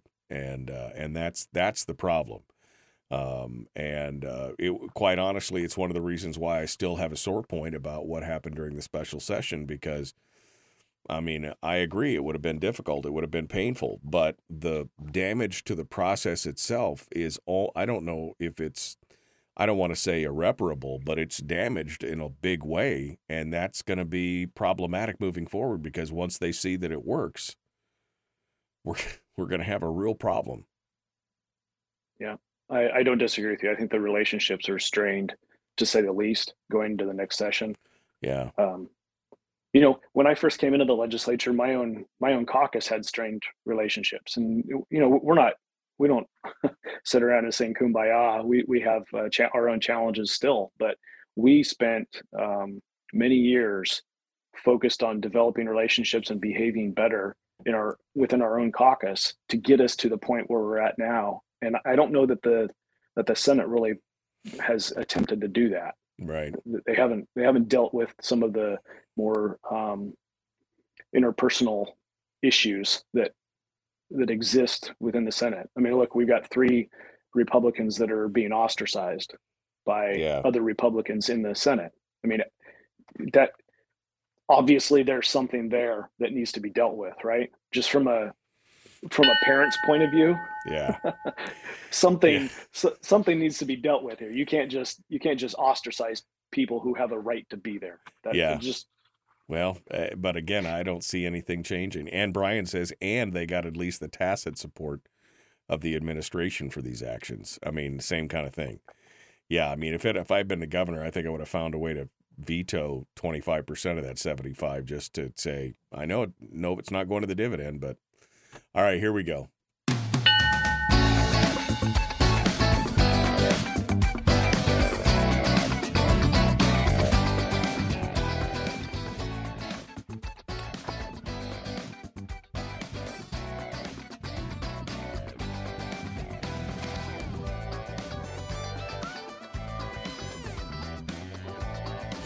All right, we're continuing now. Uh, Representative Ben Carpenter is our guest. Uh, we're talking about uh, the final, you know, steps of coming up in this year, the budget, the whole fiscal policy working group plan. I mean, what does this next year look like, uh, Ben? Uh, what what do people need to do? We were just talking during the break about, you know, unless the legislate, unless the Senate comes up and apologizes for its behavior and yada, which is all pie in the sky because why would they when they got exactly what they wanted. So, what does this next session look like? What does it look like over, you know, give me a 24 month snapshot here in your mind as you look at it. What is it, you know, what does it look like? Well, I think one of the things that is going to impact us either in this next budget cycle or one or two of the following budget cycles, assuming that we continue to have um, low returns and high inflation, we may not have enough money in our earnings reserve account um, from the permanent fund. So this is the the earnings from the permanent fund. We may not have enough money in that account to pay a statutory uh, either 21% of net earnings or your 5% of market value, which is where the legislature is right now, pay the 5% of market value draw. We have transferred out of the earnings reserve account to the corpus of the permanent fund the, the excess earnings above what we are statutorily allowed to spend, which is the 5% market value draw. We have um, we have transferred money from the earnings reserve account into the corpus where we can't touch it to the extent that because we've seen some low um, uh, returns in the last couple of years um, we may not have enough money to pay that full 5% of market value draw so that ha- basically it's um, our investment earnings won't produce as much revenue as as we had hoped Right. and that's going to drive that's going to drive decisions within the within the within the budget. So if there's less revenue, less er- uh, permanent fund earnings, you can bet that that means there's going to be less PFD because the narrative is always going to be that state government spending at current levels or meeting our our uh, necessary increases is more important than a permanent fund dividend handout. I use here handout to people, right? Right. Air quotes. Right. and you and you and you hear you hear republicans and democrats saying that well we can't just have a handout to the people right well you have to realize what that really means what's what's really being said and it's a, it's a socialist concept here the elite those who want to see government grown and who are lobbying the government successfully I, I will add are saying it is our way of uh, thinking about what needs to be done with the collective ownership of our natural resources is more important than the majority of Alaskans who want to see a permanent fund dividend continue. Because the, the majority of those Alaskans are also part of the collective. They're part of the owners of our natural resources. But because they're not a member of the legislature and because they're not part of one of the lobbies that are successfully lob- lobbying the, the legislature to spend on government programs, they're going to lose out on their ownership di- directly. Their ownership is going to benefit. They're going to be benefited by uh, state spending of some sort. So whether Right. it's free childcare or roads or education spending or healthcare, those are the ways that the majority of Alaskans are going to have to just be willing to accept. That's how they get to exercise their collective ownership of the natural resources. Now, the elite, those those individuals who are employed by state and to some extent some local government that benefits from state money, but state government and those entities that uh, receive grants that are dependent on state spending and businesses, uh, private individuals, private business that re- rely upon grants from state uh, government from our budget, their paychecks and their health insurance and their uh, retirements are all they're directly benefiting from the permanent fund earnings that are being directed towards them. Right. So, so we're we're we're moving towards a, a direction where only a portion, a minority of Alaskans directly benefit from the permit fund earnings, and the rest of Alaskans, the vast majority, have to benefit um, through the services that those individuals choose, and and that is that is not healthy for the state of Alaska. Well, that is, that is not healthy at all. especially when you look at it from a per capita spending issue. I mean, if we're spending $15,000 for every man, woman, and child in the state, the average family of four is then having $60,000 expended in their name. Are you getting $60,000 worth of services? Roads and everything. I mean, is that that seems excessive to say the least? But that's what we're told to shut up and sit down and just enjoy the services that we're being provided. And otherwise, we just wouldn't have those things. Well, many of us go, what exactly are we using for that $60,000 or the $15, $14, $15,000 per person? What exactly are we getting for it? And I think we're starting to see the point where people are understanding that it's just, it's excessive. I mean, it's excessive. So what does it take then to realign the ship, and Does it take, um, does it take a connection between the people? Does it take a, some form of tax that puts skin in the game for them to be able to do it? Or, I mean, is there a way to, to pull back on this the way it is right now? Well, uh, philosophically, I would say that that a, a tax of the people, and this is just philosophically, a tax of the people helps keep the people in tune with their their government, right? Whether it's a sales tax or income tax, or whether you're taking the PFD, as long as people are aware and and believe that they have an option, then they're going to have a, a connection. Um, I'm I'm arguing that the PFD is is gone. It's only a matter of a couple legislative sessions, a couple budget cycles, and the, the permanent fund dividend will be gone. So, in in my mind, that's people being taxed, but right, it's not money that's in my pocket. It's money that should have come to my pocket, and there's a difference. right. We don't Um, see it. It's like withholding yeah. tax, right? It's like withholding tax. We never see it. And so we don't feel it as much because we never see that coming directly for us. Right. Whereas something I, else. I'm I'm yeah. arguing for a sales tax because it helps the structure problem. Yes, there is a, a component of the, the people are paying a tax and, and so they have a, a dog in the fight. But I'm looking at it from a structure problem. How do we grow private sector lobby in our state government? How do we grow influence into the decisions that are made in legislators that influence the uh, towards uh, doing things that promote or, or favor private sector growth? If you don't have a source of revenue that is dependent on private sector growth, then you're not you, you, your private sector lobby is going to be uh, inept like it is right now. It's largely oil. That's that's about it. Oil and, and some mining, maybe a little bit of fishing, but it's it, it is not enough to counteract the very socialist, pro-government uh, lobby that exists within within the state government. So uh, I'm I'm saying a structural change in the way we do state government is necessary if we want to see a more limited um, state government and one that's not as as socialistic has as many socialistic tendencies.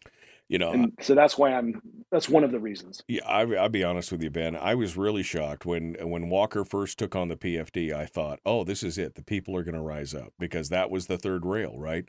You don't touch the PFD. You don't do it. I mean, I thought people were going to be incensed, but what happened was there was kind of a lackluster response to it. The Senate at the time was uh, was very, you know, they weren't going to override his veto. They weren't going to change that, and so that immediately signaled that that it was fair game on the PFD. And ever since, it's been fair game on the PFD. I thought that the people would rise up. I thought they were as incensed as I was about it, and they were just disconnected. And they never really they never really took up arms, so to speak, against this concept of tapping into the PFD. And this is exactly what happens. Exactly what I said would happen. It's been drained slowly but surely. And like you said, within a budget cycle or two, it'll be 100%. It won't be 75 25. It won't be 50 50. It'll be 100% to government. And then there won't be any other choice. We will be forced to have a some form of tax or revenue come in because there will be no other option. Yeah, when I first came into the legislature, we were having a conversation between, uh, about uh, reducing spending or reducing the dividend, and that is the conversation that's been going on. We're we're at a point now where where people are scared, legislators are scared to have that re, uh, reducing conversation. We saw what happened to Dunleavy in in 2019. So the will for reducing spending within the state state uh, budget cycle is is nowhere where it's actually going to be effective. So we're we're and that's I don't I don't know how else to put it. Yeah we're either going to change the structure of how we do state government finances or we're going to end up with no dividend because the permanent fund earnings are going to be spent on all of our uh, state spending. And that's the structure we're going to live in.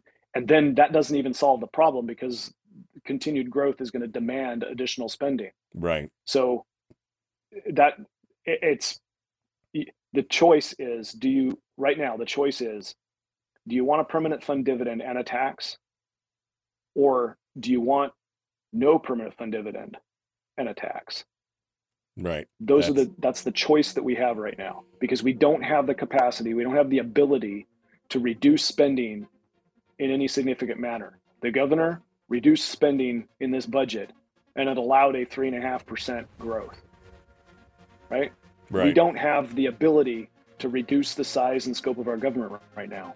Yeah. Well, uh, the the ability or the political will. We've talked about that ad nauseum on this show. There are a few of you out there who are definitely pushing for it, but you are in a super minority at this point.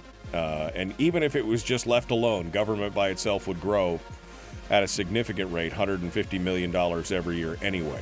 So this whole thing is a hot mess. All right, well, Ben Carpenter, thank you so much for coming on board. I appreciate you joining us today. Always a pleasure, Michael, and you sound much better, so we must have done something right. I stopped talking. That was the thing. Uh, folks, we're out of time. We'll see you tomorrow. Have a great day. Um, yeah, no, I, I, guess not talking was a big thing for a little bit there. I feel, you know, at least I'm not hacking my lungs out.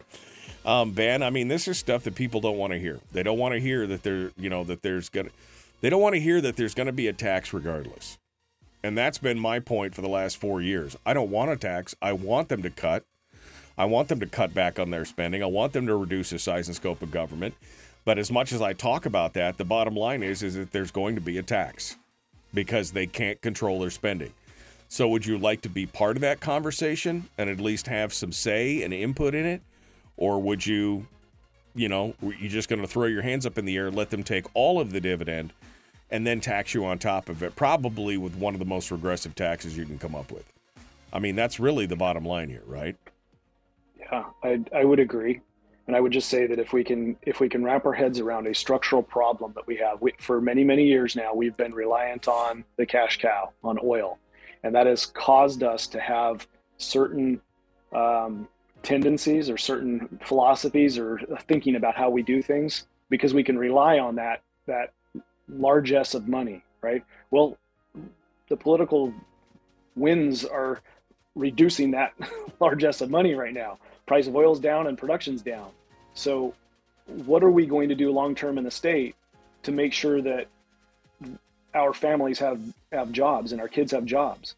Well, we have to grow the private sector economy, but that doesn't have anything to do with state budget right now. Right. So we have to look at a a um, a structural change away from relying on oil in our thinking to relying on a, a growing private sector economy that isn't just oil. Yeah. That is uh, other things as well. Yeah. Tourism, fishing, all, all of the above, right? On all Right. of the above approach, and our state government has to support that. We have to. We have to do something different. Uh, we can't keep going the same way. That's just the definition of insanity. And unfortunately, uh, like we were saying earlier in the program, you said something about an emotional. What did you say? An emotional event or something? I mean, A, a- a significant emotional event. a significant emotional event, which is a nice way of saying the addict doesn't know that there's a problem until they hit rock bottom. That's a nice way of saying that. That's what's going to have to happen in the state. I think it's going to be we're going to have to hit rock bottom. And then all of a sudden, the people are going to wake up and go, wait a second. You've been telling us all this time that we didn't need a tax if you just let you take the PFD. And now you've taken the PFD, and now we need a tax on top of it. Oh man, that will be uh, that'll be an eye-opening experience right there. I guarantee it. And like I said, we'll we can already see the handwriting on the wall. What people will be saying. Well, you know, you guys have been getting a free ride. We all need to pay our fair share now. That's the next. That's the next uh, tactic that's going to be used. It's uh, it's crazy stuff. All right, Ben. Well, thank you for helping us out today. I appreciate uh, appreciate you being a part of it and saving my saving my voice for today. Thank you so much for coming on board. Have a good day, Michael. It's good to be All here. right. You too, my friend. All right, folks. We got more coming up uh, tomorrow. Brad Keithley, Chris Story. It'll all be good. Uh, I guarantee it. Uh, or double your money back. How about that? All right. Out of time. Gotta go. I'm gonna go gargle something. Maybe gasoline. I don't know. Something. Back back with more tomorrow. The Michael Duke Show. Common Sense Radio.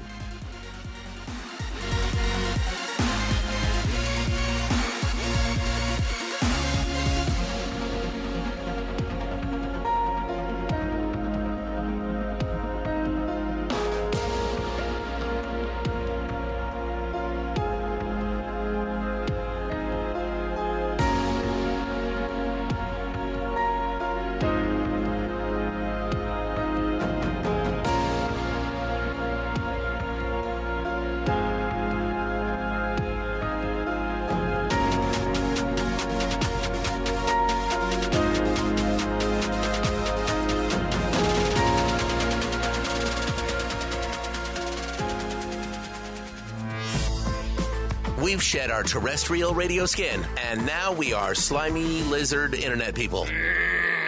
It's the Michael Duke Show.